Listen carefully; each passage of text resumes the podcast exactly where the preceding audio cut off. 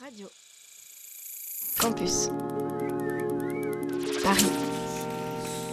Il est 20h01 sur Radio Campus Paris, c'est l'heure d'externe nuit. Down to business.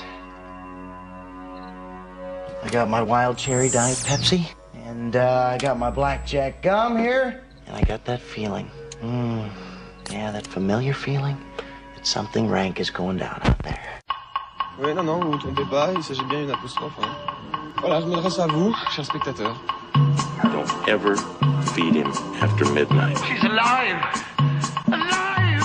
Ready to party.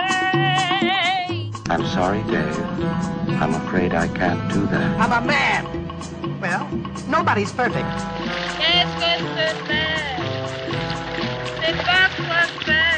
Acteurs sont à l'aise dans leur personnage, l'équipe est bien soudée, les problèmes personnels ne comptent plus, le cinéma règne. Vers l'infini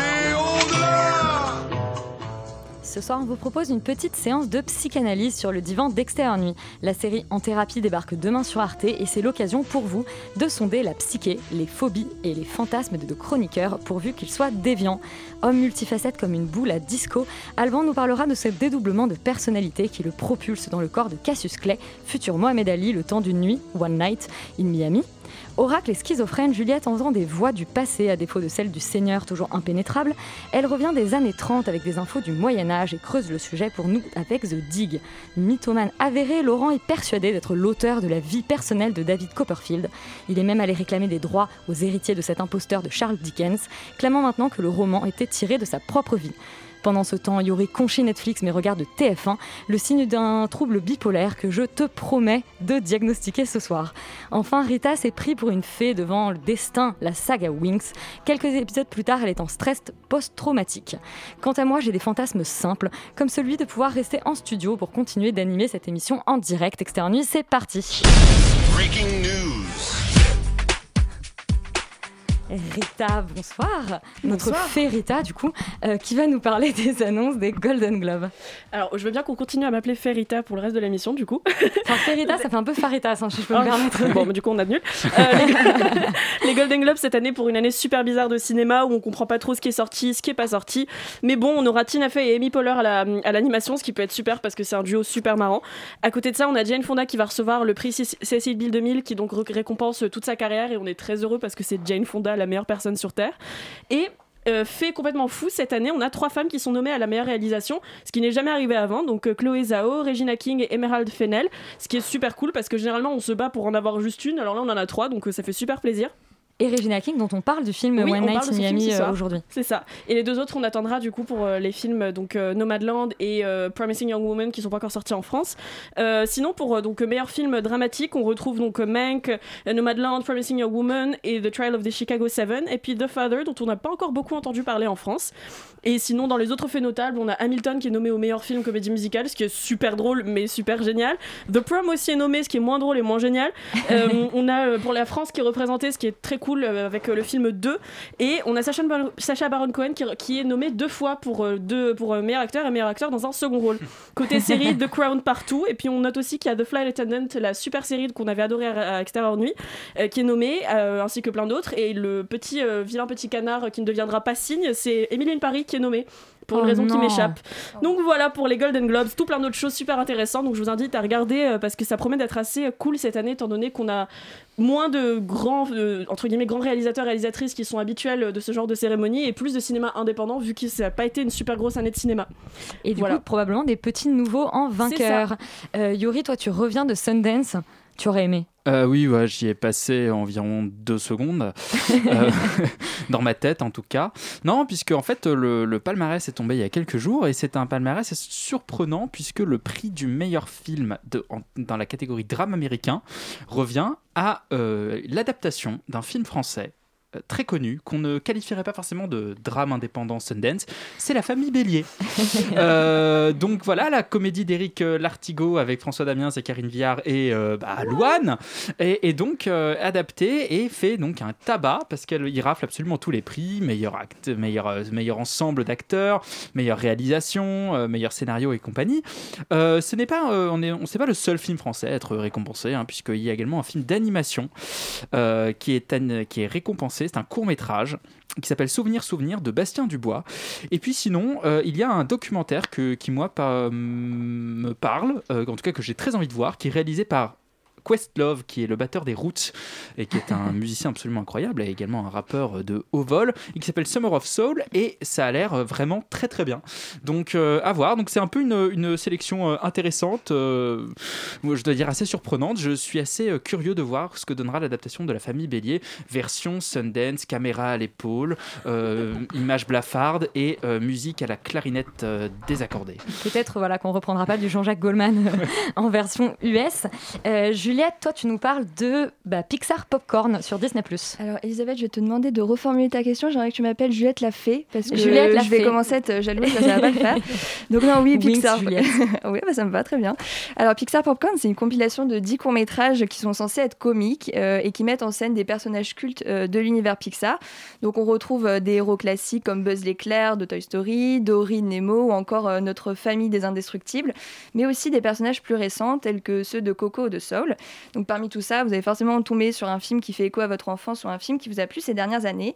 Et le format euh, court est plutôt sympa, euh, mais euh, l'idée se retourne contre elle-même parce que c'est trop court pour, pour amorcer une histoire ou, qui, qui ne serait ne serait-ce que satisfaisante. Et euh, il y a une grande inégalité aussi entre euh, les épisodes, à la fois de qualité et de créativité. Il y en a qui sont vraiment très vite ennuyants et totalement creux, tandis que d'autres sont quand même plus réussis, en particulier ceux euh, de la famille des Indestructibles, de Coco ou de Soul. Et il y a autre chose qui est assez dommage, c'est que ici c'est uniquement destiné aux enfants et du coup on perd l'âme de tout ce qu'il y a dans les Pixar, à savoir qu'ils s'adressaient toujours aussi à un public plus large et plus âgé. Donc je, regrette un petit peu, même si c'est très court, ça sert à rien de perdre son temps là-dessus quoi. Waouh Sur Popcorn?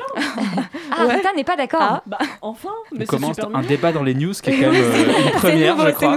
Non mais non mais, mais je vais pas perdre de temps dessus mais juste moi je trouve ça très mignon enfin c'est c'est tout choubidou peut-être qu'on a pas j'ai l'impression qu'on n'a pas vu la même chose Si, peut-être je qu'on a pu se tromper mais euh, moi trouvé Non, ça non, je crois qu'il y a un seul Bah, Pixar le truc avec euh, la neige et tout c'était trop mignon Avec la neige. Ok donc on a vraiment pas vu la même chose Alors, qu'est-ce qui se passe? Mais moi j'avais tapé sur Disney Plus euh, Popcorn et c'était un dessin animé de 7 minutes Mais avec non. euh, avec ok c'était pas ça? Ah, moi Non, c'était une 10 collection. euh. Ah non ok bah moi j'ai pas du tout Bon, bah, Rita nous recommande Popcorn, un dessin animé Mais de c'est 7 trop minutes mignon. avec de la neige. c'est un dessin animé avec Donald Duck je comprenais pas pourquoi on programmait ça Bon, bah, on vous recommande du coup plutôt euh, ce Popcorn-là, euh, à défaut de perdre votre temps sur les courts-métrages. Euh, Comme émission, c'est Voilà. génial, on, est, on fait Et Rita nous disait quoi. en introduction que Regina King était nommée aux Golden Globes avec One Night in Miami.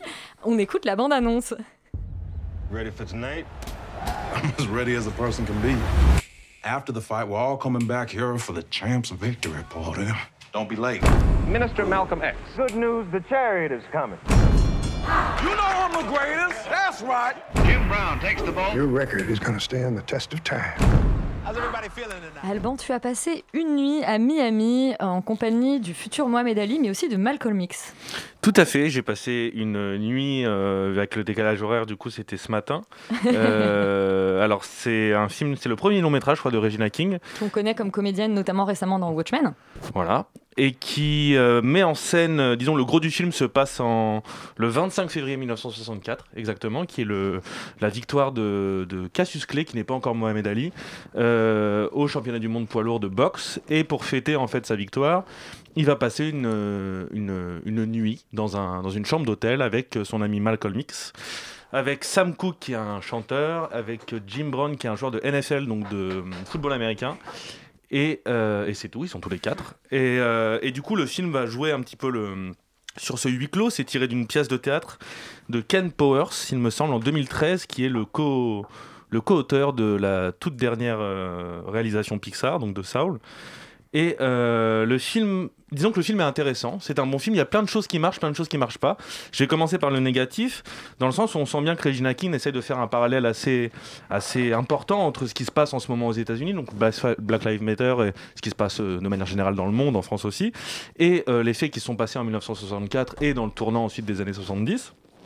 Simplement, je trouve qu'il y a des moments où c'est bien fait et des moments où c'est moins bien fait. On va dire que dans le scénario, dans l'écriture du film, dans les dialogues, je trouve que c'est un petit peu lourd. C'est comme quand c'est trop rétrospectif, c'est-à-dire qu'on dirait que le film euh, se regarde euh, en train de le faire, et c'est-à-dire que la réalisatrice euh, prête des phrases aux acteurs, aux personnages, des choses qu'ils auront peut-être pas pu dire à cette époque-là. Et du coup, on a vraiment un problème à ce niveau-là historique du film, voire historiographique. En revanche, là où c'est très bien fait, c'est par rapport au combat, aux idées qui sont menées et la mise en scène des corps dans l'espace. C'est-à-dire qu'on va vraiment voir dans une espèce de huis clos, qui n'est pas vraiment un huis clos parce qu'ils arrivent quand même plusieurs fois à sortir, ils vont sur le toit, euh, ils vont acheter de l'alcool, euh, et donc du coup, les corps sont toujours en mouvement dans cet espace, comme s'ils portaient les idées, comme si les idées transpiraient, comme si ça, comme s'ils avaient besoin en fait de s'exprimer, et chacun de leur milieu, dans leur domaine respectif, que ça soit dans la boxe, dans la chanson, que ça soit dans le, dans le, dans le sport, euh, ils ont vraiment envie de, porter ces idées, de porter ces combats. Il y a vraiment une convergence des, forces, une convergence des corps, qui est assez bien montrée dans le film, qui est assez intelligente, et c'est vraiment en ça que j'ai trouvé le film passionnant. Il y a une scène qui est assez bouleversante, j'ai trouvé une, des meilleures scènes du film, où c'est Malcolm X qui raconte à, euh, ses trois amis euh, le jour où il avait vu euh, Sam Cooke faire un concert à Boston. Et euh, la première partie avait éteint le son. Et donc, du coup, il s'est retrouvé tout seul face au public à devoir chanter. Et il commence une version d'une de ses chansons plutôt connues a cappella. Et on voit bien justement cette liesse un petit peu. C'est comment, le, comment, simplement avec son corps, avec sa voix, il va porter un message, porter un combat. Et je trouve que c'est vraiment ce que, ce que montre le film c'est cette convergence des forces, cette convergence de tous les efforts vers une même idéologie, vers un même combat, vers un même soulèvement. Et c'est vraiment ça que j'ai trouvé euh, euh, Regina King très très passionnante euh, dans le film, beaucoup moins sur le scénario. Yuri, est-ce que tu, euh, tu es d'accord avec Alban sur le fait que le scénario n'est pas au niveau de la mise en scène dans One Night in Miami? Et ben parce qu'en fait, c'est du théâtre filmé un peu. C'est- un peu euh, le problème dans le sens où Le effectivement. théâtre filmé, ça pourrait donner un grand scénario mal filmé. Oui, non, mais le, le- le problème, voilà, le problème, c'est que le, le- le- c'est que du coup, c'est beaucoup de dialogue, ça repose principalement sur le dialogue et que parfois le dialogue n'est pas à la hauteur de la mise en scène et que effectivement, il a des moments plus faibles. Donc c'est loin d'être un film parfait, c'est loin d'être un chef-d'œuvre, mais c'est un excellent film néanmoins parce que justement, euh, moi personnellement, je ne connaissais pas forcément grand-chose à toutes les spécificités, à tous les courants de pensée de la, euh, de la lutte euh, pour les droits civiques à ce moment-là. Et je trouve que de choisir ce moment-là, le dispositif est néanmoins tout à fait intéressant parce que c'est un moment qui est historique dans, le, dans, dans, euh, dans la transformation, on va dire, euh, spirituelle euh, de Mohamed Ali, qui devient, donc Cassius qui devient à ce moment-là Mohamed Ali. Et je trouve que Regina King arrive à filmer ça avec une délicatesse, une intelligence, une finesse et toujours avec la question du point de vue. C'est-à-dire qu'elle va toujours mettre la caméra en fonction de qui parle et qu'est-ce qu'il défend. Et le film arrive quand même à traiter de manière pas du tout bisounours, de manière pas du tout idéaliste, des sujets qui sont assez durs, assez violents et assez contradictoires. Parce qu'on a d'un côté Sam Cooke qui dit oui, mais l'émancipation passe, par la liberté économique. Elle passe par le fait d'avoir de l'argent et de pouvoir montrer aux blancs qu'en fait on peut y arriver aussi. Et on s'en fout. Et on peut avoir juste un gros billet de dollars et que, un gros paquet de billets de dollars et que celui-ci va nous permettre d'être libres. Et qu'en face, tu as Malcolm X qui va défendre euh, l'idée d'une euh, libération spirituelle qui est passée par la religion. Et les deux euh, visions vont s'opposer. Moi, la scène qui m'a marqué, c'est quand il va prendre un disque de Bob Dylan et qu'il va le mettre. Il dit pourquoi la chanson de Bob Dylan raconte plus en trois phrases alors que il n'est pas concerné par cette lutte-là que toi, tes chansons qui sont juste des espèces de vaisseaux creux à chanter I love you, you love me, patati patata, d'un chanteur, un chanteur de variétoche un peu, un peu gnangnan. Et du coup, tout ça est assez passionnant, ça donne euh, lieu à des joutes oratoires que moi j'ai trouvé vraiment fascinantes par moments. Oui, il y a des faiblesses, il y a des problèmes de rythme qui sont dus à ce dispositif de théâtre filmé, à cette, adapta- à cette adaptation probablement trop littérale du texte de Kem Powers. Néanmoins, euh, néanmoins, voilà, évidemment, évidemment, là, ça- enfin, tu parles d'historiographie, ça n'a pas eu lieu comme ça, mais je trouve ça assez chouette d'utiliser cette euh, nuit. Pour le coup, ils ont vraiment été dans cette chambre d'hôtel euh, tous Ouais, ensemble ce soir-là. Mais, histoire, ouais. mais par, par, par contre, on ne sait pas ce que- ce, ce- ce qu'ils se sont dit. Et imaginez qu'ils se sont dit tout ça et faire résonner tout ça avec les problématiques actuelles euh, de, de- des luttes antiracistes aux États-Unis, de la, de la notion de la violence, de, la, enfin, de toutes ces notions-là qui viennent se mélanger, s'entrechoquer dans cette chambre d'hôtel où tout, tout, tout est un peu comme un echo chamber, où tout paraît tout, tout beaucoup plus amplifié parce qu'ils sont, ils sont bloqués là-dedans. En fait, ils sont bloqués dans cette situation-là. Moi, je, voilà, je, je trouve que vraiment la, la réalisation, je suis assez d'accord avec toi, de Regina King est, est assez, euh, assez intéressante et qui rend vraiment euh, hommage à ses comédiens parce qu'il faudrait même citer les quatre comédiens Ouais. qui jouent, qui sont absolument époustouflants. Euh, donc, je rejoins totalement le banc sur les faiblesses de, de scénario et de dispositif, mais globalement, la réalisation m'a vraiment intéressé parce qu'elle arrive vraiment à choisir le bon point de vue à chaque fois et à se poser la question de qui parle, pourquoi et qu'est-ce qu'on est censé ressentir. Et c'est une excellente découverte euh, pour moi, en tout cas pour le talent de réalisation de Regina King que je ne lui connaissais pas. Rita, avant de te demander si tu as vu euh, One Night in Miami, non, euh, plutôt avant de te demander ce que tu en as pensé, je vais te demander si tu as bien vu One Night in Miami. Est-ce que- est-ce qu'il avait de la neige de nouveau et des pop-corn Non, non, non, pas trop de neige. Et en même temps, Miami, je me serais posé des questions. Ah. Euh, quand même. Alors, moi, je suis à peu près d'accord avec ce qui a été dit sur le fait que c'est un film euh, où la réalisation est très, très intéressante. Et donc, je vais pas m'attarder sur ça. Je vais plus- plutôt m'attarder sur ce qui est dit, le propos, etc. Parce que, euh, en fait, oui, il y a un peu des longueurs. C'est un peu trop long, à mon sens. Ça aurait pu être un film un peu plus court et qui aurait eu tout, tout autant d'impact. Et par contre, je suis très contente parce que c'est enfin un film sur cette période-là qui n'est pas un white savior movie. Et je pense que c'est totalement, totalement dû au fait que, que c'est Un rédigé. white quoi Ouais, Un ce que- c'est white quoi. Excuse-moi. Oui, En- alors oui, parce qu'on a une règle dans, Oui, c'est dans c'est qu'on dit, euh, on En- explique à nos auditeurs ce que ça veut dire quand on utilise des termes euh, Alors, anglophones. C'est du coup un film où, euh, qui se passe généralement pendant la, soit la période de l'esclavage, soit la période de la ségrégation euh, dans les années 50-60, et où euh, les, personnages no- les personnages noirs vont être un peu sauvés par un personnage blanc qui a de bonnes morales et qui est en opposition avec euh, tous les personnages blancs qui sont méchants et racistes. Et ça met un peu le, spectateur dans- ou la spectatrice dans, dans une position de c'était avant, c'était mauvais avant, maintenant on n'est plus raciste, c'était ça le racisme. Alors que le racisme c'est infiniment plus euh, euh, insidieux et, partout que ça. Donc je suis très contente parce que c'est un film sur cette période-là qui traite de, manière hyper intéressante le, sujet de la lutte euh, antiraciste. Et en fait, les disputes effectivement sont super intenses parce que l'alchimie de manière générale est sublime et que les quatre hommes qui jouent ces quatre rôles sont géniaux. Enfin, moi j'ai beaucoup aimé chacun comment est-ce qu'il interprétait les personnages. Et euh, formellement, du coup, voilà, il y a rien à redire.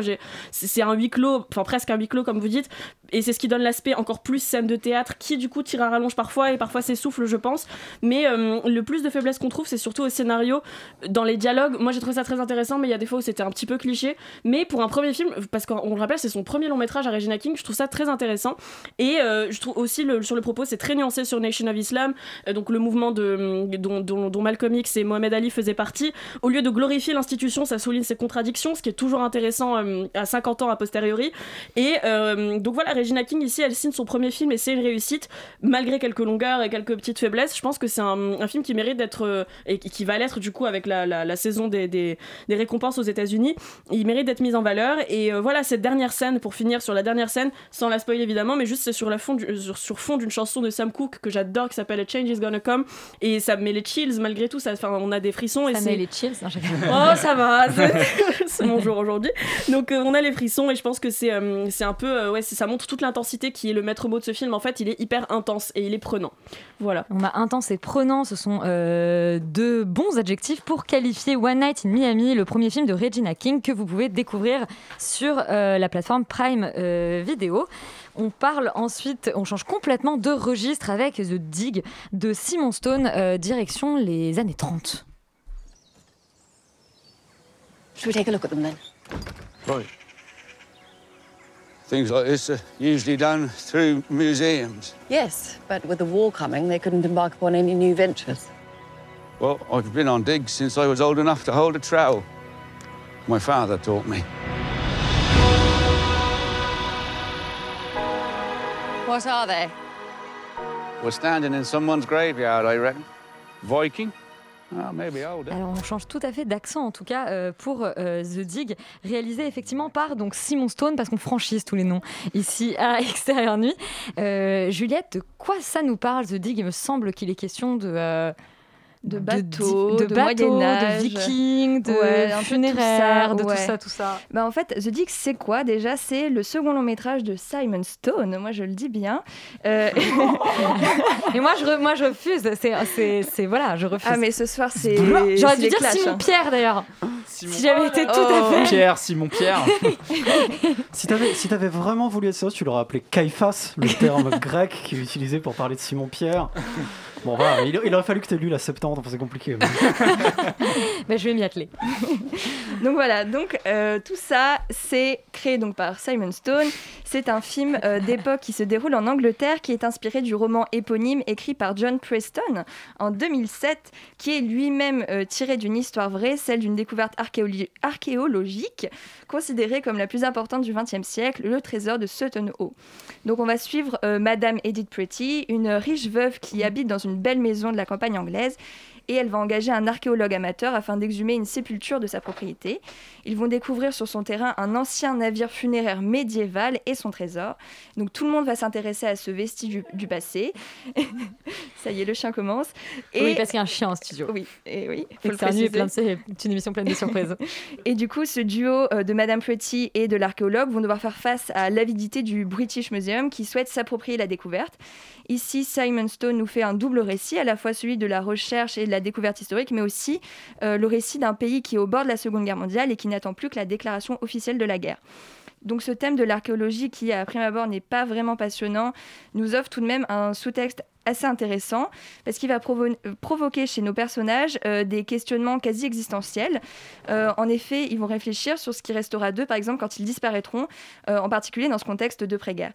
Et il y a deux mouvements très intéressants qui, ressortent ainsi et qui sont pertinents à relever. On a à la fois ces personnages qui vont creuser dans la terre pour faire ressurgir le passé de leur pays, mais qui vont aussi avoir les, les yeux et le visage rivés vers le ciel parce qu'ils craignent les bombardements à venir. Et du coup, tous ces personnages, ils ont un but commun, c'est de préserver coûte que coûte le face à l'imminence de la guerre. Et globalement, j'ai été plutôt séduite par l'originalité qui est formelle. Euh, bon, toute proportion gardée, c'est pas non plus euh, du Gaspard Noé, euh, mais qui arrive quand même à réveiller le fond de cette narration qui reste tout de même assez plate.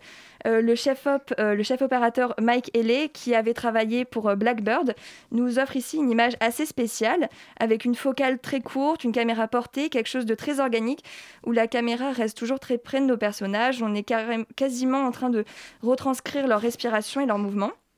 Il y a également une très belle lumière avec des couleurs très désaturées, terreuses, qui font écho toujours à ce thème central de l'archéologie. Et il va aimer euh, filmer des grands espaces naturels et il se rapproche en ça un peu du travail de Terrence Malick. Et également, on peut souligner le, le montage euh, assez singulier du film, qui parfois est même par- parfois dérangeant, euh, en particulier dans le montage de certains dialogues où il va monter la voix d'un des personnages sur un plan où celui-ci ne parle pas. Et c'est un peu troublant par rapport à justement cette histoire qui est très classique. C'est un, peu un systématique surtout. Oui. toujours la même chose. C'est ça, complètement. Et du coup, bah, on s'en lasse un peu finalement. Il n'y a plus l'effet surprenant euh, qui était initialement prévu, je pense. Et pour parler du montage, on- je peux aussi parler du rythme. Euh, Il y a beaucoup de moments qui sont assez longs, des plans étirés, et c'est pas ça qui me gêne en soi, parce que ça permet aussi de saisir euh, la beauté de l'instant et de ces paysages de la campagne anglaise. Mais en fait, c'est globalement dans le film, je trouve qu'il y a un vrai problème de rythme dans la narration du film. Il y a des moments forts euh, qui permettent de se réveiller un peu, mais ils sont trop courts et surtout trop rares à mon goût. Donc globalement, je trouve que le film est un peu trop long et je pense qu'il aurait gagné à s'économiser d'une bonne demi-heure pour être plus digeste. Et il aurait, euh, Simon Stone aurait pu couper dans les histoires secondaires. Il aurait ainsi mérité de davantage creuser les personnages principaux et l'intrigue, qui manque du coup un peu de mordant plutôt que de s'éparpiller. Et euh, sinon, à part ça, la galerie des personnages sont vraiment tous intéressants. Ils sont tous vraiment très intéressants et toujours plutôt bien incarnés. Euh, Ralph Fiennes ou encore Carey Mulligan, qui est un excellent choix parce qu'à la base, c'était, il faut savoir que c'était Nicole Kidman qui avait été pressentie pour le rôle. Ah, c'est pas la même génération. Non, et justement, je trouve ça dommage d'avoir choisi une actrice de la trentaine pour incarner le rôle d'une Ah. femme qui, en réalité, nous, elle a 60 ans presque. bah, hein, en fait, c'est ça. Dans, la vraie histoire, elle est censée avoir euh, plus, enfin, plus de 50 ans en tout cas. Et je trouve ça un peu dommage. Mais bon, ça, c'est mon petit côté militant. Donc, pour conclure, même si c'est l'un des rares films sympas du moment, je pense qu'il ne marquera ni l'histoire ni ma mémoire en tout cas. Oh, bah dis donc, c'est une chute euh, assez violente. Je pense que Laurent, lui, aurait aimé que le film euh, vraiment euh, allez, euh, coupe vraiment dans le gras et ne dure qu'une demi-heure peut-être. Bah, est-ce que euh, est-ce que c'est moi qui deviens vieux ou est-ce que c'est un sentiment général? Mais après ce que tu dis, tu as peut-être raison. C'est peut-être un sentiment général. C'est que en fait, quand j'ai vu le conducteur, j'avais oublié que j'avais vu le film cette semaine. C'est-à-dire que je me suis dit ah oui, c'est vrai que j'ai vu ce truc-là. Euh, bon. Non, mais ça, c'est ton Alzheimer, Laurent. Ouais, voilà, voilà, c'est c'est en fait euh, bon, c'est- en fait je vais être assez d'accord avec toi Juliette, mais sauf que je serais peut-être encore plus dur en fait dans le constat, mais c'est c'est une c'est c'est une déception en fait, une vraie déception déjà parce que euh, d'une d'une enfin en ce qui concerne l'histoire principale de raconter la découverte de ce euh, tombeau de Sutton Hoo, qui je vous invite d'ailleurs à beaucoup vous intéresser à tous les objets qu'on a trouvés dans, dans, dans ce truc qui sont assez incroyables euh, et donc notamment et à quel point en fait ça a réouvert euh, beaucoup beaucoup de euh, de préconceptions qu'on avait sur l'histoire, etc. Euh, c'est- donc un- une découverte assez fondamentale, mais le film en fait arrive, déjà pas vraiment à retranscrire ça. C'est-à-dire qu'on a un peu, il y a un côté extrêmement genre chronique de gens qui creusent des trous. Bon voilà, Euh, ça, a- ça manque clairement de, de, en fait pour vraiment réussir à, rendre le truc assez, prenant et assez intéressant. Il y a des maladresses d'écriture un peu tout le temps, c'est-à-dire que on, comme dans pas mal de films anglais en fait, souvent malheureusement il y a cette espèce de, de, côté euh, fil de la plume, c'est-à-dire qu'en fait, on, on a l'impression que c'est, c'est, comment dire que c'est écrit un peu comme ça, où euh, on lance des idées, puis on les oublie avant d'en remettre d'autres, etc. Il y a, euh, et notamment, il y a comme il y a une volonté clair de montrer euh, euh, de manière assez euh, comment dire d'ailleurs sans trop de subtilité en vrai les les, les, les- problèmes sociaux et enfin et même les, oui les problèmes sociaux voire anthropologiques en fait qui sous-tendent un peu les différents personnages qui, qui se retrouvent autour de ce autour de ce de, ces fouilles c'est c'est c'est- voilà il y a des moments où on s'intéresse plus à tel truc puis qu'on oublie etc enfin c'est et du coup en fait on n'arrive pas on n'arrive pas bien à, s'y intéresser, on n'arrive pas bien à rester accroché. Du coup, ça devient long et ennuyeux. Et en fait, euh, c'est pas la cinématographie qui va sauver le truc. Parce que je suis d'accord avec l'idée que ça refait une espèce de sous Terrence Malick avec un côté euh, voilà qui se veut euh, très proche, un peu euh, je sais pas, enfin avec une espèce de grain, avec un truc un peu de, de volonté d'être naturel, etc. Mais mais en fait, c'est un peu faible parce que par ailleurs, les personnages sont pas très bien construits. Et en fait, c'est dommage parce que je pense qu'il y aurait eu, il y aurait eu des trucs pas, inintéressants à faire là-dessus.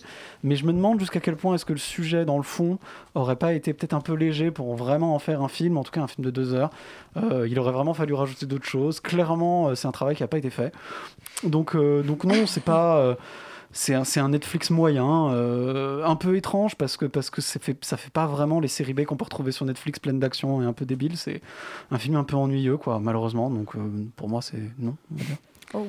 Yuri, tu t'acharnes à regarder les films Netflix. Oui, mais j'ai pas. Dig, on fait partie. Je vais pas rajouter grand chose, juste euh, alors deux trois mots sur Simon Stone, qui est un homme de, qui fait du, principalement du théâtre et qui est au théâtre euh, fait justement quelque chose de très intéressant formellement, qui utilise beaucoup de procédés extrêmement euh, novateurs et, et du coup j'ai trouvé ça très très décevant formellement en fait pour quelqu'un qui a autant de autant de, d'audace parfois dans ses, dans adaptations théâtrales, de justement choisir une forme que je trouve très convenue et très classique.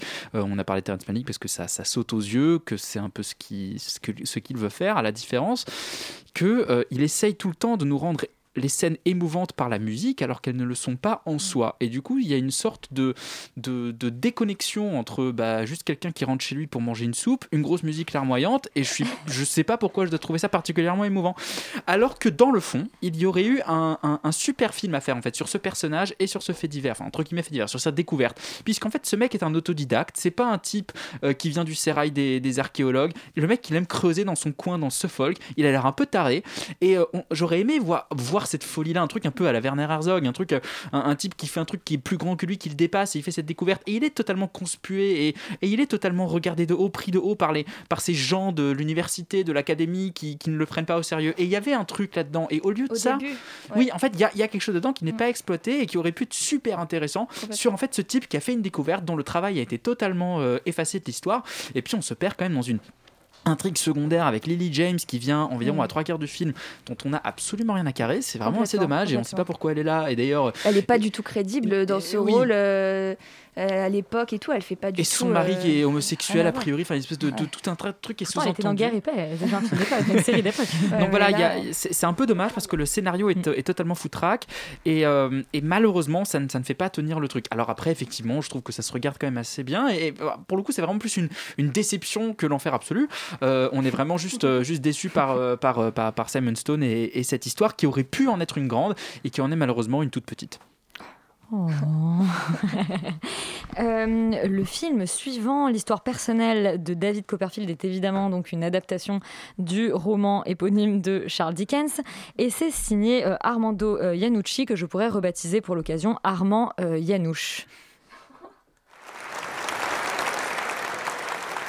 Whether I turn out to be the hero of my own story, or whether that station will be held by anybody else, these moments must show. My boyhood days seem now like a scarcely believable fiction. London is full of wonders and wickedness. And it's ours, David, to go wherever we choose. Well, I'm not down there. Creditors make that road impossible. Two tailors and a most unreasonable muffin man. Rita, tu t'es donc euh, infligé la vie personnelle de David Copperfield sur euh, Prime Video de nouveau. Alors, quand j'ai compris que j'allais devoir pitcher ce film, j'ai un peu paniqué parce que j'ai rien compris. Euh, j'ai juste compris que ça parlait d'un homme qui s'appelait David Copperfield parce qu'il le répète à peu près 10 fois par minute. Mais vraiment, toutes les 10 secondes, il a I am David Copperfield. Bref, à part ça, je ne pourrais pas vous nommer un seul personnage ou vous expliquer une seule des intrigues du film. J'ai donc cherché le résumé officiel du film. le parcours de David Copperfield, d'une enfance pauvre au- jusqu'au statut d'auteur à succès, grâce à la persévérance et malgré un manque de discipline personnelle. Donc, si comprends- Laurent est surpris. Bah, c'est pas le film que j'ai vu. Mais... Donc si, si je comprends bien, c'était censé être un film sur la méritocratie un peu, euh, enfin je sais pas trop, Dickensienne, évidemment. oui ou macronienne d'une manière, mais en- enfin ma- c'est vraiment, C'est pas la même. hein. excusez-moi, mais voilà, c'est c'est vraiment ennuyant, lent et mal dialogué. Je comprenais pas ce qu'il disait, quand je comprenais ça n'avait aucun sens. Par contre, il y a une seule réplique qui m'a vraiment fait rire euh, assez longtemps, c'est un personnage qui dit, euh, je m'appelle Dora et j'aime beaucoup mon prénom parce que ça me rappelle le mot door qui veut dire porte en anglais et que je trouve que les portes sont des objets très utiles. C'est une vraie réplique du film. Donc, euh, mais, c'est poétique. mais ça, j'ai vraiment beaucoup rigolé pour le coup. Mais à part ça, tout le reste, il y a rien qui va. Quand ils veulent nous faire rire, et ils le font vraiment 6-7 fois, donc ça devient un gimmick assez insupportable, ils font répéter à tous les personnages le même mot. Donc euh, un peu comme dans, dans Jojo Rabbit, mais sauf que Jojo Rabbit ils le font avec Heil Hitler, donc oui c'est drôle. Là c'est pas du tout C'est toujours plus drôle quand il y a Hitler. Là c'est pas du tout drôle. Ils sont vraiment en mode yes yes yes yes yes et c'est pas drôle du tout. Donc je me, enfin voilà je l'ai vu en, en deux fois parce que c'était insupportable.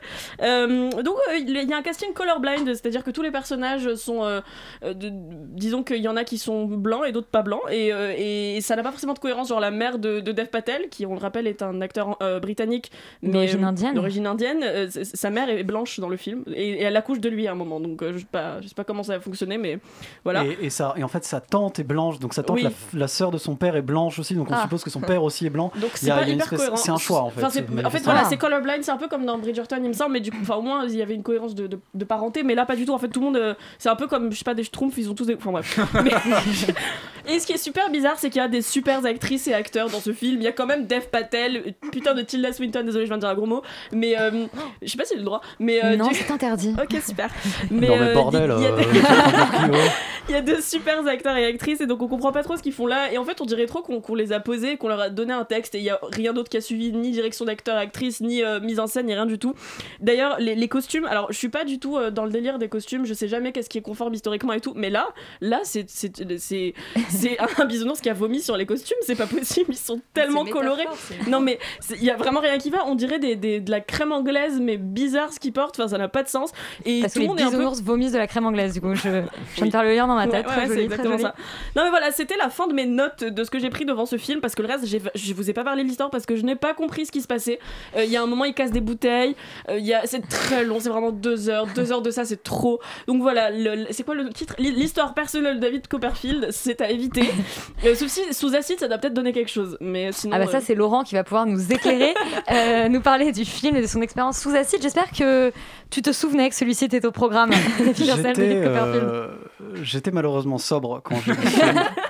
Mais quel j'ai programme cette vu, semaine euh, Heureusement les séries nous Je suis, je surtout en fait, je suis surtout et avant tout un grand fan d'Armando Iannucci, Mais on sait, euh, qui, qui est pour moi un très bon réalisateur qui arrive toujours à faire des choses euh, très, euh, très, très, très dures, très méchantes, très grinçantes euh, sur, les, sur, les, sur la politique, sur les hommes politiques et sur la médiocrité en fait des gens de pouvoir. C'est vraiment son, son leitmotiv et il est toujours brillant euh, dans ce domaine, euh, même si il, use et il abuse de cette espèce de, caméra un peu à l'épaule, de filmer un peu genre documentaire, etc. Ce qui est pas toujours très à propos, ce qui quand, quand, il, quand le film en fait est- colle bien avec, ce, avec ce, ce- ce- cette esthétique-là, c'est bien, mais en ce qui concerne l'histoire personnelle de David Copperfield, en fait, ça fonctionne pas très bien, même au contraire, parce que, euh, parce que ça rend le truc presque un peu vomitif à certains moments, euh, parce que le reste, en fait, ne physique, enfin, Décidément, le le reste, vomi, hein.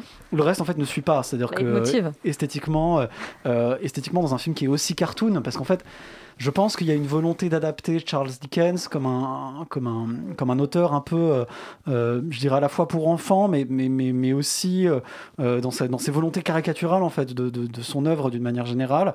Et donc visuellement, ça donne quelque chose un peu d'une espèce de gloubi-boulga un peu étrange, euh, avec beaucoup de couleurs, avec des acteurs qui sont brillants. Le casting est complètement incroyable. C'est-à-dire que tu as dit Dev Patel, il y a Tilda Swinton, il y a Peter Capaldi, il y a Hugh Laurie, il y a comment il s'appelle Hugh Laurie. Euh, y a euh, euh, zut, enfin j'ai oublié, enfin il y, a- il y a plein d'acteurs anglais, j'ai oublié son nom, mais il y a- y, y plein d'acteurs anglais euh, qui sont quand même Ben Whishaw, voilà, qui sont qui sont Ah quand même assez incroyables, Oui, assez brillants. mignon.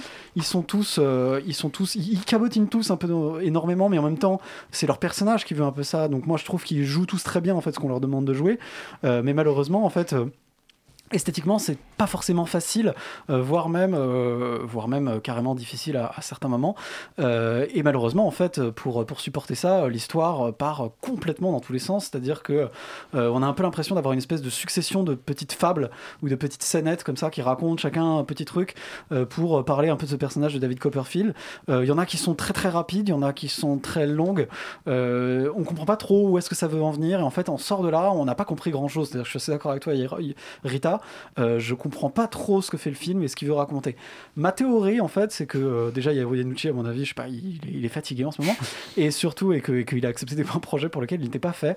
Mais surtout, euh, je sais pas, j'ai pas lu le livre de Dickens, je connais très mal euh, l'œuvre de Dickens, mais je me demande jusqu'à quel point c'est pas quelque chose qui est très difficile à adapter et que, et que s'attaquer à un projet comme ça, ça aurait demandé un travail d'adaptation infiniment plus complexe et infiniment plus fin. Et malheureusement, c'est un travail qui n'a pas été fait encore une fois.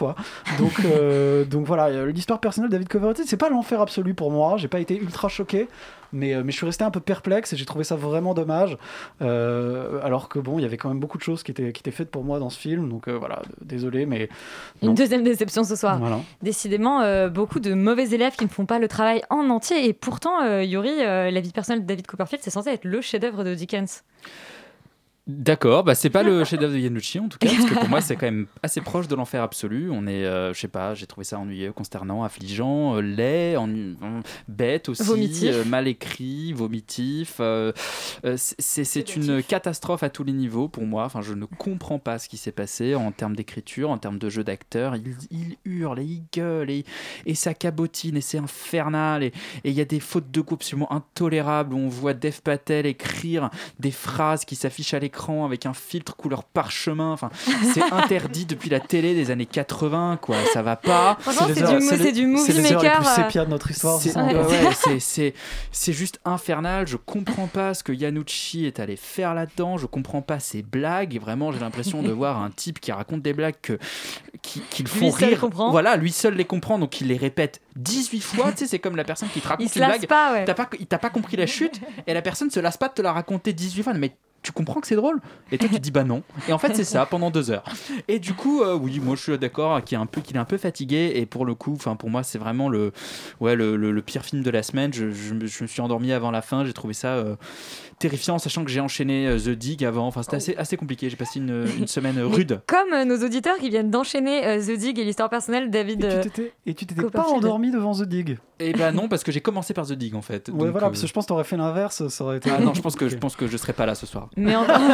mais en tout cas, tu l'as dit, c'était le plus mauvais euh, film dont on parle cette semaine. Donc maintenant, euh, voilà, on va cesser de progresser dans le programme. Euh, la première série dont on parle, c'est Je te promets, Je te promets, étant une adaptation TF1, ça promet donc, euh, de la série US euh, This Is Us.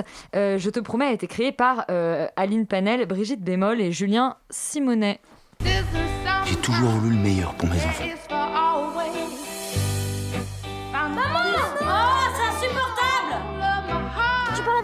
Qui nous fait peur. Mais quelle aiguë Celle-là Tous ensemble, hein, heureux, en bonne santé, ce cadeau-là, vous pouvez me l'offrir jusqu'à mes 120 ans. En route vers l'aventure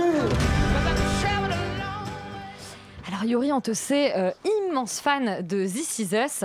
Que vaut l'adaptation française, l'adaptation sur TF1 de Us, rebaptisée Je te promets, euh, comme une chanson de Johnny Hallyday Eh bien, je m'attendais à détester ça et j'ai trouvé ça plutôt pas mal. Je suis un fan absolu de This Is Us. Je trouve que c'est une des meilleures séries des dernières années. Euh, This Is Us, qu'est-ce que c'est? Ben, En fait, c'est une chronique familiale sur plusieurs générations. On suit les parents, les enfants, euh, dans différentes époques. Et le principe, c'est que ce sont donc deux jumeaux et un enfant adopté, qui est donc noir dans une famille de blancs. Et euh, c'est donc. Mais ils sont quand même triplés, ils sont tous nés ils sont triplés, voilà. Et donc, en fait, le, le- le- le- le- la série d'origine, et c'est ce qui a été repris par TF1, c'est une sorte de, de chronique un peu mélo, avec euh, beaucoup d'éléments euh, qui, qui vont vraiment euh, euh, forcer le drame, etc., mais qui sont toujours traités dans la série américaine avec énormément de finesse, d'humour et d'intelligence. Euh, la série française euh, n'est pas une catastrophe, ce qui est quand même déjà un enfin, un grand exploit et une grande réussite euh, en soi, euh, puisque l'adaptation est plutôt bien faite, plutôt bien écrite. Euh, ils sont allés chercher des correspondances avec la série américaine où le, un des personnages est, acteur à Hollywood et ils en font un footballeur ici. Ils, sont allés chercher des. Il y, a- il y a- des très bons acteurs. Je trouve que le- une des vraies valeurs ajoutées de la série française, enfin, pas, pas qu'ils soient mauvais dans la série américaine, mais je trouve que les comédiens sont bons.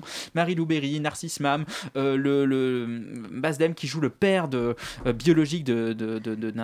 Enfin, c'est- tout ça, tout ça est, une, euh, est plutôt une bonne surprise, plutôt une bonne réussite. Il rajoute aussi pas mal d'humour et de blagues par rapport à la série américaine qui est quand même un peu plus sérieuse. Euh, bon, après, ça reste une série TF1 qui n'est pas exempte de fautes d'écriture, de fautes de goût qui sont en soi intolérables. Néanmoins, Néanmoins, je vais quand même pas totalement cracher dessus parce que je trouve ça super qu'un public de TF1 qui n'est pas forcément habitué à voir ce genre d'histoire, à être confronté à ce genre de problématiques, voit une série qui traite ça de manière humaine, euh, de, manière euh, tranquille, de manière douce, de manière mélo, de manière euh, humoristique parfois, et qu'on ait, euh, qu'on ait bah voilà, une représentation de personnes en surpoids, qu'on ait une représentation de, personnes noires, et qu'en fait tout ça est traité de manière euh, très douce, très fine, très intelligente. Après, Effectivement, là où la série américaine pour moi remporte le morceau, c'est que ils sont allés chercher des, réalisateurs et ils sont allés chercher une équipe créative qui vient plutôt du cinéma indépendant et qui vient plutôt de, la veine de comédie romantique comme Crazy Stupid Love. Donc quelque chose qui est toujours un peu dans un jeu un peu fin comme ça, qui n'est pas de la grosse comédie, qui n'est pas non plus du gros drame euh, euh, hollywoodien. Et la musique, notamment dans la série américaine, c'est souvent de la guitare qui vient contraster en fait avec la puissance émotionnelle, avec le truc ultra mélo qu'on vient de servir et qui pourrait être indigeste par une sorte de musique un peu légère. Et TF1 fait évidemment totalement l'inverse en mettant deux gros violons au moment où on doit trouver ça très triste. Deuxième problème, c'est que squeeze quand même, euh, ils, ils mettent dans les deux premiers épisodes ce qui dans la série américaine se passe sur 5, 6, 7, 8, 9 épisodes, ce qui est un peu problématique et ça se voit et ça se sent. J'ai vu à peu près la moitié de la série, je trouve que ça tient à la route. Il y a à la fin de certains épisodes des cliffhangers absolument intolérables, on dirait du Bollywood tellement c'est euh, tellement c'est grossier. Mais euh, bon, après voilà, la série reste quand même euh, assez agréable à regarder. Pour moi, je, enfin je trouve que pour le public de TF1 euh, que, je ne suis pas, bah, c'est vraiment beaucoup beaucoup mieux que ce que j'ai l'habitude de voir. Et globalement, si on peut continuer à faire des adaptations comme ça, si c'est un premier pas vers de bonnes adaptations et de bonnes séries sur TF1, eh bien tant mieux qu'on continue dans cette voie-là. Ça reste un peu à améliorer, mais c'est pas une catastrophe du Laurent, toi, tu n'avais pas vu la version américaine de This Is Us, Pas du tout. Eh bien voilà, donc tu as découvert euh, l'univers de This avec Je te promets.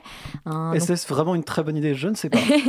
mais euh, Et tu vas nous le dire. Mais j'ai découvert, oui, j'ai commencé, j'ai vu que les deux premiers épisodes d'ailleurs, parce qu'en fait, il y a que les deux premiers qui sont passés sur TF1 et je ne suis pas abonné à Salto, comme 99,99999% de la population. Et, euh, et donc du coup, je, je suis, en fait, je suis un peu perplexe. C'est-à-dire que la, la- le premier épisode est en effet, comme l'a dit Yuri, une, plutôt une bonne surprise. C'est-à-dire que je ne m'attendais pas à ce que totalement dans sa dramaturgie au Voilà. pilote de la version euh, Voilà, US. en fait. c'est-à-dire que- C'est un décalque absolu. C'est c'est ce qu'on m'a dit et je pense que c'est pour ça que c'est pas mal. C'est-à-dire que euh, c'est quand même plutôt bien écrit. Il y a euh, suffisamment de mystère pour qu'on s'attache à ce qui se passe et en même temps euh, avec un petit twist final qui est assez euh, bien amené, qui est assez malin, sans être non plus euh, complètement fou, mais justement qui reste un peu à, à- à la bonne hauteur, etc. Il y a, il y a- il y a pour le premier épisode, ça commence plutôt bien. Et, euh, et dès le deuxième épisode, en fait, on voit euh, les, le mauvais goût TF1 comme ça qui commence à rentrer par tous les interstices. tout, commence à gangréner tout le reste de la série. Et euh, ça commence à devenir moins cohérent, euh, plus moche, moins intéressant. et on commence très très vite à, à s'ennuyer, en fait. Moi, dès l'épisode 2, je me suis un peu ennuyé. Et en fait, c'est pas le cliffhanger bidon que je, de la fin, du, de la fin de l'épisode 2 que je vois déjà accoucher d'une souris qui va me donner envie de continuer à regarder le truc. Mais surtout qu'en fait, ce qui est intéressant dans la série américaine, c'est qu'ils en font pas tout un plat. ça. Mm. En fait, cette révélation, elle arrive et, t'es- et, et tu la prends comme telle. Tu dis ah d'accord, ok, ah d'accord, c'est comme ça que ça se passe. Et il y a pas ce, il y a pas cet, cet énorme mystère très étrange. Voilà, c'est-à-dire que très concrètement, on sent que TF1 peut pas lâcher le morceau, quoi, quand même, et que et qu'on reste sur un truc euh, euh, qui est pas qui est pas de très bon goût et qui est pas très intéressant. Moi, honnêtement, déjà, je, déjà, je suis pas forcément client de la série de base. C'est pas un truc qui va m'intéresser absolument, Euh, et je vais clairement pas regarder l'adaptation française. La seule vraie question qu'il faudrait poser, à mon avis, la seule qui a vraiment du sens, euh, c'est il faut la poser à Yuri. Est-ce que c'est mieux ou moins bien que la version américaine? C'est évidemment moins bien, mais en même temps, on lui demande pas d'être mieux. On- ça bah, ne peut pas être mieux. euh, bah alors à quoi ça sert? Et bah, ça C'est-à-dire sert- que non, mais ça sert- ça pour, une sert- série, pour une série qu'il y a autant de gens qui, qui l'ont vu. Mais en fait, il n'y a pas tant de gens Ouais. qui l'ont vu. Il y a beaucoup de gens, je pense, surtout, notre âge qui elle, l'ont n'a- vu. elle n'a pas beaucoup fonctionné quand elle était diffusée à la télé. Je crois que c'était sur M6. Canal, sur, Canal, Canal. sur Canal, elle a- je crois qu'elle a pas très bien performé. Et puis Canal, c'est quand même voilà, faut être abonné, c'est pas la même etc. pas la même chose, vrai, mais- Euh, donc peut-être que c'est un accès euh, Pour moi- pour- ce pour- je public-là d'aller découvrir voilà. le, le programme américain. Tout comme les bracelets rouges peut donner envie de découvrir la superbe mais- série catalane Oui, mais que autant, je suis la seule autant, sur- autant sur les sur bracelets Terre rouges, avoir vu. autant sur les bracelets rouges, je trouve que ça a plus de sens parce que c'est une série catalane un peu improbable, euh, celui qui a été sorti. euh, Voilà, les gens regardent pas de la télé catalane. Euh, au, au- Moi, comment dire, aux États, la, la- la- comment dire, les séries, les séries américaines, euh, c'est quand même très largement euh, connu. Et, et bon, enfin, bref, je suis d'accord pour toi. Je suis d'accord avec toi pour dire que le public de TF1 l'a peut-être pas vu et que ça lui permettrait d'apprécier. Euh, mais, mais en Mais également de traiter de problématiques qui sont pas forcément traitées dans les séries TF1 d'habitude en fait et de manière je trouve Oui, assez fine. oui, mais c'est du nivellement par le bas. Enfin, tu vois, c'est vraiment genre. Non, je suis pas d'accord. Je suis pas d'accord. Je trouve que genre, c'est cool. Ah de- bah c'est TF1, du coup ils ont le droit de faire un peu de la merde parce que d'habitude c'est vraiment C'est pas tellement qu'ils ont le droit, c'est pas qu'ils c'est pas qu'ils ont le droit, c'est que je pense que pour l'instant TF1 quand même un peu géré par des gens euh, un peu bornés. On voit pas les gestes que je fais à la de, radio. de 250 ans, je pense. Exactement, et, et Non, que mais- et que ils ont l'assurance que la série américaine est un succès et que finalement ils, ils osent par ce biais-là traiter des sujets qu'ils n'oseraient peut-être probablement pas traiter dans une euh, dans une euh, dans une série euh, TF1 originale. Donc en fait moi je trouve ça on va dire honorable de leur part de faire cet effort-là. Après, moi, Mais je pense pas que les scénaristes dire. et les réalisateurs soient très heureux des fautes de goût. hein. Non, Non mais sur- baby steps, mais bon. surtout, j'allais dire peut-être que pour nous c'est du nivellement par le bas, mais si ça peut élever un petit peu le public TF1 et les encourager à découvrir la série On est US. tellement méprisant, c'est chaud, élever le public J'avoue, TF1. j'avoue, c'est un peu compliqué. En plus, c'est une vanne parce que Salut moi, les tocards C'est Vous une vanne regardez parce que TF1 Je connais, je connais J'espère plein de que gens vous qui regardent écoutez pas Radio Campus Paris. Et je regarde moi aussi de temps en temps. Donc, euh, on avait d'ailleurs, on avait dit plutôt du bien de l'adaptation des bracelets rouges sur ce plateau. qui était pas, qui était pas si mal. Donc voilà, donc on va quand même euh, encourager mais les qui gens d'ailleurs, mais qui d'ailleurs était, tu peux le confirmer, moins bien que la version catalane. Bah oui, et en même temps plus, plus TF1 ne peut pas structuré, plus, structuré, plus tu vois. La version catalane est un peu foutraque, mais oui, moi je préfère évidemment. Mais j'aurais pas découvert la version catalane sans avoir vu la version euh, TF1, donc euh, voilà. Boucle est bouclée, on va j'imagine. pas, on ne fera pas un homme à terre. Euh, et on va euh, tout de suite switcher pour repartir dans un climat qui vous petit bobo snob, euh, voilà, et plus pour vous, c'est le terrain d'Arte, euh, avec l'adaptation, encore une adaptation dans Thérapie, série israélienne dont on connaît l'adaptation américaine In Treatment. Et c'est euh, non pas réellement créé, mais en tout cas réalisé par Eric Toledano et Olivier Nakache. J'insiste, on écoute la bande-annonce. Il avait mis les infos et c'est comme ça que j'ai su pour le Bataclan. Quand on est arrivé, on a compris que les mecs avaient des otages et on a su que ça allait être très dur. Je suis là pour, pour avoir un avis d'expert. Moi, je suis pas malade, quoi. Je me sens pas du tout capable d'aimer un nouvel enfant. La vérité, c'est que j'ai la trouille. Quand on vient consulter, c'est qu'on a quelque chose à dire et quelque chose qu'on ne veut pas dire. Alors, euh, Laurent, qu'est-ce que tu veux nous dire et qu'est-ce que tu ne peux pas nous dire dans Thérapie? Euh, j'ai tellement de choses que j'ai envie de vous dire et, tellement, je- et surtout encore plus de choses que je ne peux pas vous dire. Mais Euh, Non, j'allais juste dire, on fait une petite précision parce qu'on a dit que c'était donc euh, réalisé par Eric Toledano et Olivier Nakache, mais c'est donc euh, scénarisé par le duo euh, El Kaïm et Pomiro. Alors euh, oui, c'est vrai, mais tu dis réalisé par, euh, par Eric Toledano et Olivier ce Nakache. pas complètement vrai Pas non complètement vrai, c'est réalisé en partie, mais il y a d'autres réalisateurs un peu, un peu connus qui sont dedans. Il y a Pierre Salvadori notamment, il y a euh, Nicolas, Pariser, Pariser. voilà, ce que je cherchais, euh, qui est aussi dedans. Enfin bon, bref, Euh, il y a pas mal de gens qui ont écrit, euh, qui ont réalisé cette série de 35 épisodes, donc forcément euh, il y avait du boulot. Euh, et donc en thérapie, comme tu l'as dit, c'est une adaptation d'une série euh, israélienne qui en fait se passe quasiment exclusivement dans le cabinet d'un psychiatre qui va euh, recevoir donc euh, cinq patients euh, qu'on va suivre en fait euh, sur, euh, sur, sur un certain nombre de leurs euh, de leur, comment dire de leurs séances Euh, et donc on va essayer de raconter ces personnages, de les comprendre et de, et de comprendre aussi ce qui se passe dans la vie de ce, de ce, de ce psy parce que le cinquième personnage en fait c'est le psy qui va lui-même voir son contrôleur, c'est-à-dire son propre psy. Euh, la série en fait tourne autour des événements du 13 novembre. Ça commence juste après, donc je crois le 15 ou le 16 novembre, Euh, et donc en fait va va parler euh, un peu à travers en fait les personnages qui vont qui vont comment dire qui vont qui vont passer sur ce divan. Euh, de, de, de ces attentats et de ces répercussions. Euh, moi, je trouve que par principe, euh, disons que ça fonctionne plutôt sur moi. C'est-à-dire que je trouve que le dispositif de raconter un événement comme celui du 13 novembre, un événement aussi traumatique que, que celui du 13 novembre, euh, de manière détournée, euh, sans, sans y paraître, par des gens qui n'ont pas forcément, qui l'ont vécu ou pas forcément, ou différemment, etc. Je trouve que c'est une très bonne idée, je trouve que c'est très malin. J'ai pas vu la série israélienne, apparemment ça tourne autour aussi d'histoires d'attentats, mais bon, parce que c'est vrai qu'ils en ont quand même pas mal là-bas, mais, mais, mais je, je, je- voilà, j'ai pas vu, donc je pourrais pas faire la comparaison. Mais je trouve qu'en tout Mm. cas, cette idée-là est assez maligne à faire en France. Et le, la deuxième chose, en fait, qui me séduit, moi, dans ce genre de, dans ce genre de, de, de- de sé- dans cette série, en fait, particulièrement, c'est, euh, c'est le fait que ce soit des dialogues, en fait. C'est-à-dire que moi, j'aime ça, j'aime, enfin, c'est, un peu Tu stupide parce le que verbe, tu es amateur du verbe. ça peut pas. Oui, je sais pas. euh, genre, euh, en tout cas, au commencement était le verbe. Peut-être, oui, c'est très, très biblique aujourd'hui. Mais et donc du coup, et donc du coup, il y a. Là où je veux en venir, c'est que euh, le côté de deux personnes comme ça assises face à face et qui, face à face et qui discutent, euh, je trouve que c'est pas forcément facile de le mettre en scène et, et de faire en sorte que ce soit intéressant. Et quand c'est réussi, je trouve ça euh, vraiment touchant et vraiment bien fait. Et en l'occurrence, je trouve ça plutôt pas mal. Et la série globalement fonctionne plutôt bien d'une manière générale. Alors moi, j'ai vu que 6 ou 7 épisodes, ce qui Sur les n'est- 35. sur les 35, ce qui n'est à la fois pas mal et à la fois pas grand chose. mais à la fois dans le format, à la fois dans comment c'est fait, ce que ça raconte et comment c'est raconté, je trouve ça plutôt intéressant et plutôt bien fait. Euh, mon seul peut-être petit défaut que je trouverais, c'est que à force de voir des gens qui vont chez le psy comme ça, il y a un côté assez nombriliste, assez euh, des gens qui parlent d'eux-mêmes tout le temps, tout le temps, tout le temps. C'est un petit peu pesant, mais euh, mais en fait c'est le principe de la série, donc il faut voilà accrocher à ça ou pas. Mais en tout cas, je, je trouve ça assez assez prometteur, en tout cas plus que je te promets. Donc donc voilà, non, euh, en thérapie pourquoi pas. euh, encore encore une plutôt une bonne série sur Arte, donc euh, tant mieux. Alban, tu t'es couché toi aussi sur le divan Ouais, je me suis dans couché- thérapie. Je me suis couché sur le divan dans thérapie. Moi, j'ai été totalement euh, happé euh, par la série. Je suis assez d'accord avec Laurent. hein, ça marche quand même très très bien. Euh, J'avais des petites réticences au tout début. Je trouvais que les personnages étaient un petit peu grossiers, un petit peu caricaturaux. Ah, apparemment, le, le chien Yuri est d'accord avec moi.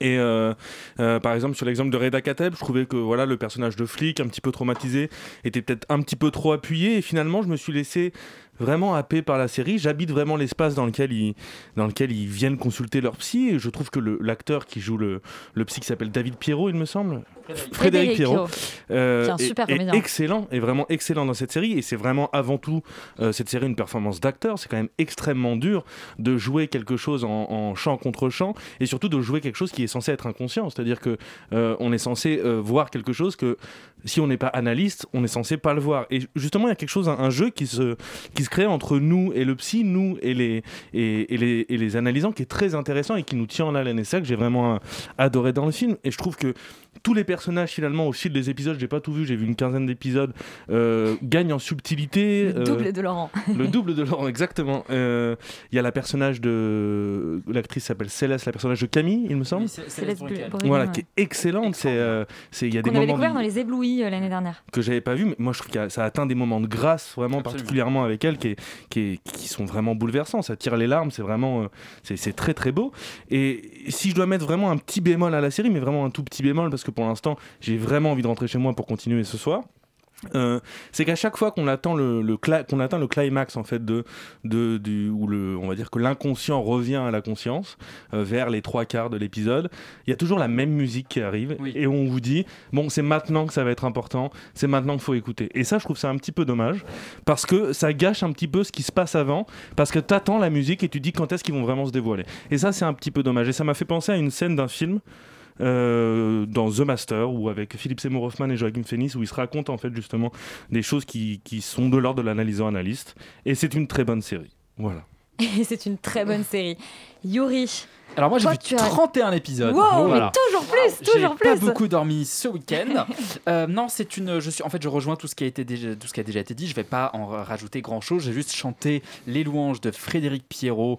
Euh, je, je trouve qu'il devrait lancer une chaîne d'ASMR ou de podcast un peu, un peu où il susurre des mots doux parce que vraiment il a une présence, une voix, un regard qui sont assez exceptionnels.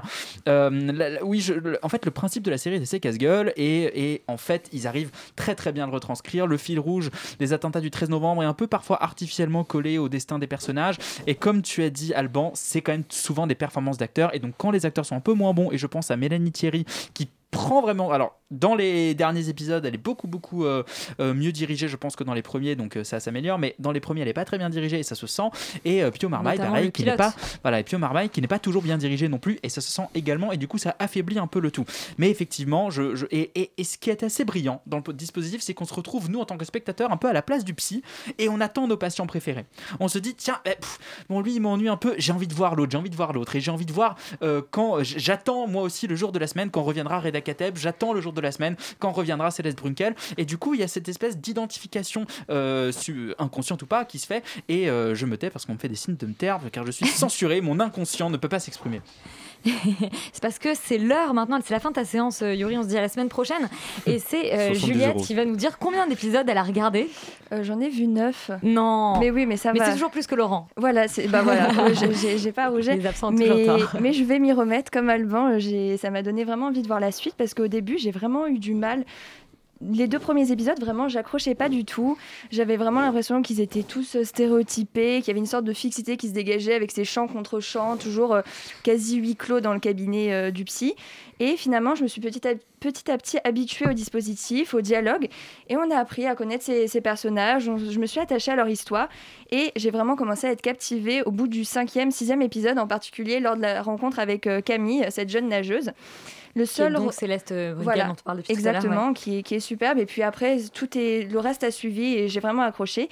Le seul reproche que je peux faire à la série, c'est peut-être des fois, parfois, sa dimension un peu trop explicative de la part du psy qui appuie un peu trop la volonté didactique des réalisateurs sur la psychanalyse et la psychologie. En général, je trouve que les acteurs ont aussi parfois du mal un peu à s'approprier vraiment le texte et on a parfois l'impression qu'ils le récitent un peu à la virgule près. Notamment Mélanie Thierry, c'est un peu trop. Oui. euh, mais ça dépend de la direction, je crois. Ça, ça dépend des réalisateurs. Et ceux de Toledo Nakash sont quand même les moins bien Les moins- réalisés. ouais, je suis d'accord, je suis d'accord. Mais bon, globalement, c'est quand même une très bonne série, qui, une très bonne série qui a quand même réussi sa description des traumas de notre société contemporaine. Et je pense qu'il faut s'accrocher euh, après les premiers épisodes, et elle devient naturellement par elle-même étonnamment addictive.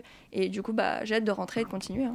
Juste deux petites secondes, juste saluer, j'ai pas eu le temps, on en a pas parlé, Elsa Le Poivre qui joue la femme C'est de, vrai, de- c'est vrai. Ouais. Big du, up. du- du psychologue qui est très très forte, très très belle dans le film. Et ben, on vous encourage absolument à découvrir En thérapie. On déborde d'enthousiasme. Je ne sais pas si on débordera autant d'enthousiasme pour vous parler de notre dernière série de la semaine, adaptation du dessin animé Winx, Destin, la saga Winx. La magie prend sa source au sein même de la nature.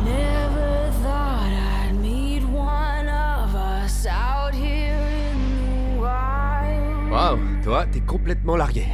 T'es sûrement une fée. Waouh, alors ça commence très très fort avec cette VF. Euh, Rita, est-ce que toi aussi tu es complètement larguée devant Winx Ou plutôt Destin, la saga Winx? Alors, le destin, la saga Wings, c'est Riverdale avec un petit twist Dark Academia. Tout l'aspect féerique est remplacé par le vibe très Netflixien où les ados sont pas du tout crédibles en ados parce que c'est joué par des trentenaires. Alors, de quoi ça parle au juste? L'histoire de Bloom, une fée née de parents humains, un peu comme Harry Potter, qui se retrouve à aller étudier dans le lycée hyper huppé des fées, fils et filles d'eux. Globalement, c'est l'élite féerique qui s'y retrouve. Elle a pour colloque quatre autres jeunes ados qui ressemblent à des trentenaires et en six épisodes, elle découvre un peu la magie, le monde féerique et puis les méchants un peu beaucoup aussi. Le fait qu'ils aient voulu en faire une série entre guillemets adulte, et je mets de très gros guillemets à adulte, avec des petits jumpscares et des gros mots et des fuck par-ci par-là, ou loulou, bah c'est insupportable. Si je donne la parole à la puriste des Winx qui est en moi, parce que j'étais quand même une grande fan de la série quand j'étais petite. À juste titre. Voilà, euh, bah, premièrement, grosse déception, on nous explique qu'elles n'ont plus d'elles, question d'évolution apparemment, donc je vois pas trop ce que Darwin vient y faire, mais en fait c'est juste on n'a plus ni aspect féerique ni, rien. C'est juste moche en fait. Bah, moi j'ai- attendu les ailes, j'ai attendu Enchantix, j'ai attendu tous les moments où elle se transforme. Que nenni, il y a aucune musique, il y a pas de générique, de ch- y a pas de chanson. Donc ça m'a beaucoup attristé. Et ensuite on a une love affaire qui se crée entre Stella et Sky. Et si vous avez vu les Wings quand vous étiez petit, vous savez à quel point c'est ridicule. Et au-delà du fait que c'est le pire changement à l'histoire de base. Bah en fait, le trope de la série d'ados où la nouvelle venue et l'ex de la fille populaire ont un crush l'un sur l'autre, c'est tellement vu, revu et re-revu. Juste dans les séries Netflix, on pourrait en citer trois où ça se passe. Pourquoi est-ce qu'on nous resserre la même soupe à chaque fois Hum, En fait, on arrive vraiment à, à l'épuisement, s'il était possible d'aller encore plus loin de la formule Netflix, et c'est super saoulant. Pourquoi aussi on nous donne une cousine de Flora plutôt que Flora elle-même, euh, qui s'appelle Terra du coup et qui est là pour être censée être le, la, caution. euh, on va parler de grossophobie dans la série, ce qui est très mal fait, très mal géré. Elle, se retrouve juste à jouer le cliché de son propre personnage. Les tenues sont mauvaises et ça rend super triste. Donc voilà, je, je suis pas, pas très contente de ce que j'ai vu. Euh, je comprends toujours pas non plus pourquoi Musa est blanche, pourquoi Flora n'est pas là. Enfin, il y a beaucoup de, de whitewashing dans cette série, ce qui est improbable parce que Netflix fait un peu l'inverse habituellement. Et donc, euh, pour euh, finir vite, je- l'idée de féminisme est super grosse comme une patate, c'est mal fait. Ils ont appris le mot mansplaining, du coup, ils nous le mettent sur toutes les scènes. Et donc, euh, ouais, c'est mauvais, je suis très triste. Et à part une dernière scène un peu kiffante dans le dernier épisode, c'est mauvais les Winx. Et on vous encourage du coup à re-regarder le dessin animé Winx. C'est déjà euh, la fin d'Extérieur Nuit cette semaine. Merci à Colin d'avoir réalisé l'émission et merci donc à Rita, Yuri, Juliette, Alban et Laurent d'avoir été avec moi. Euh, on vous rend l'antenne et vous restez sur Radio Campus Paris. À la semaine prochaine.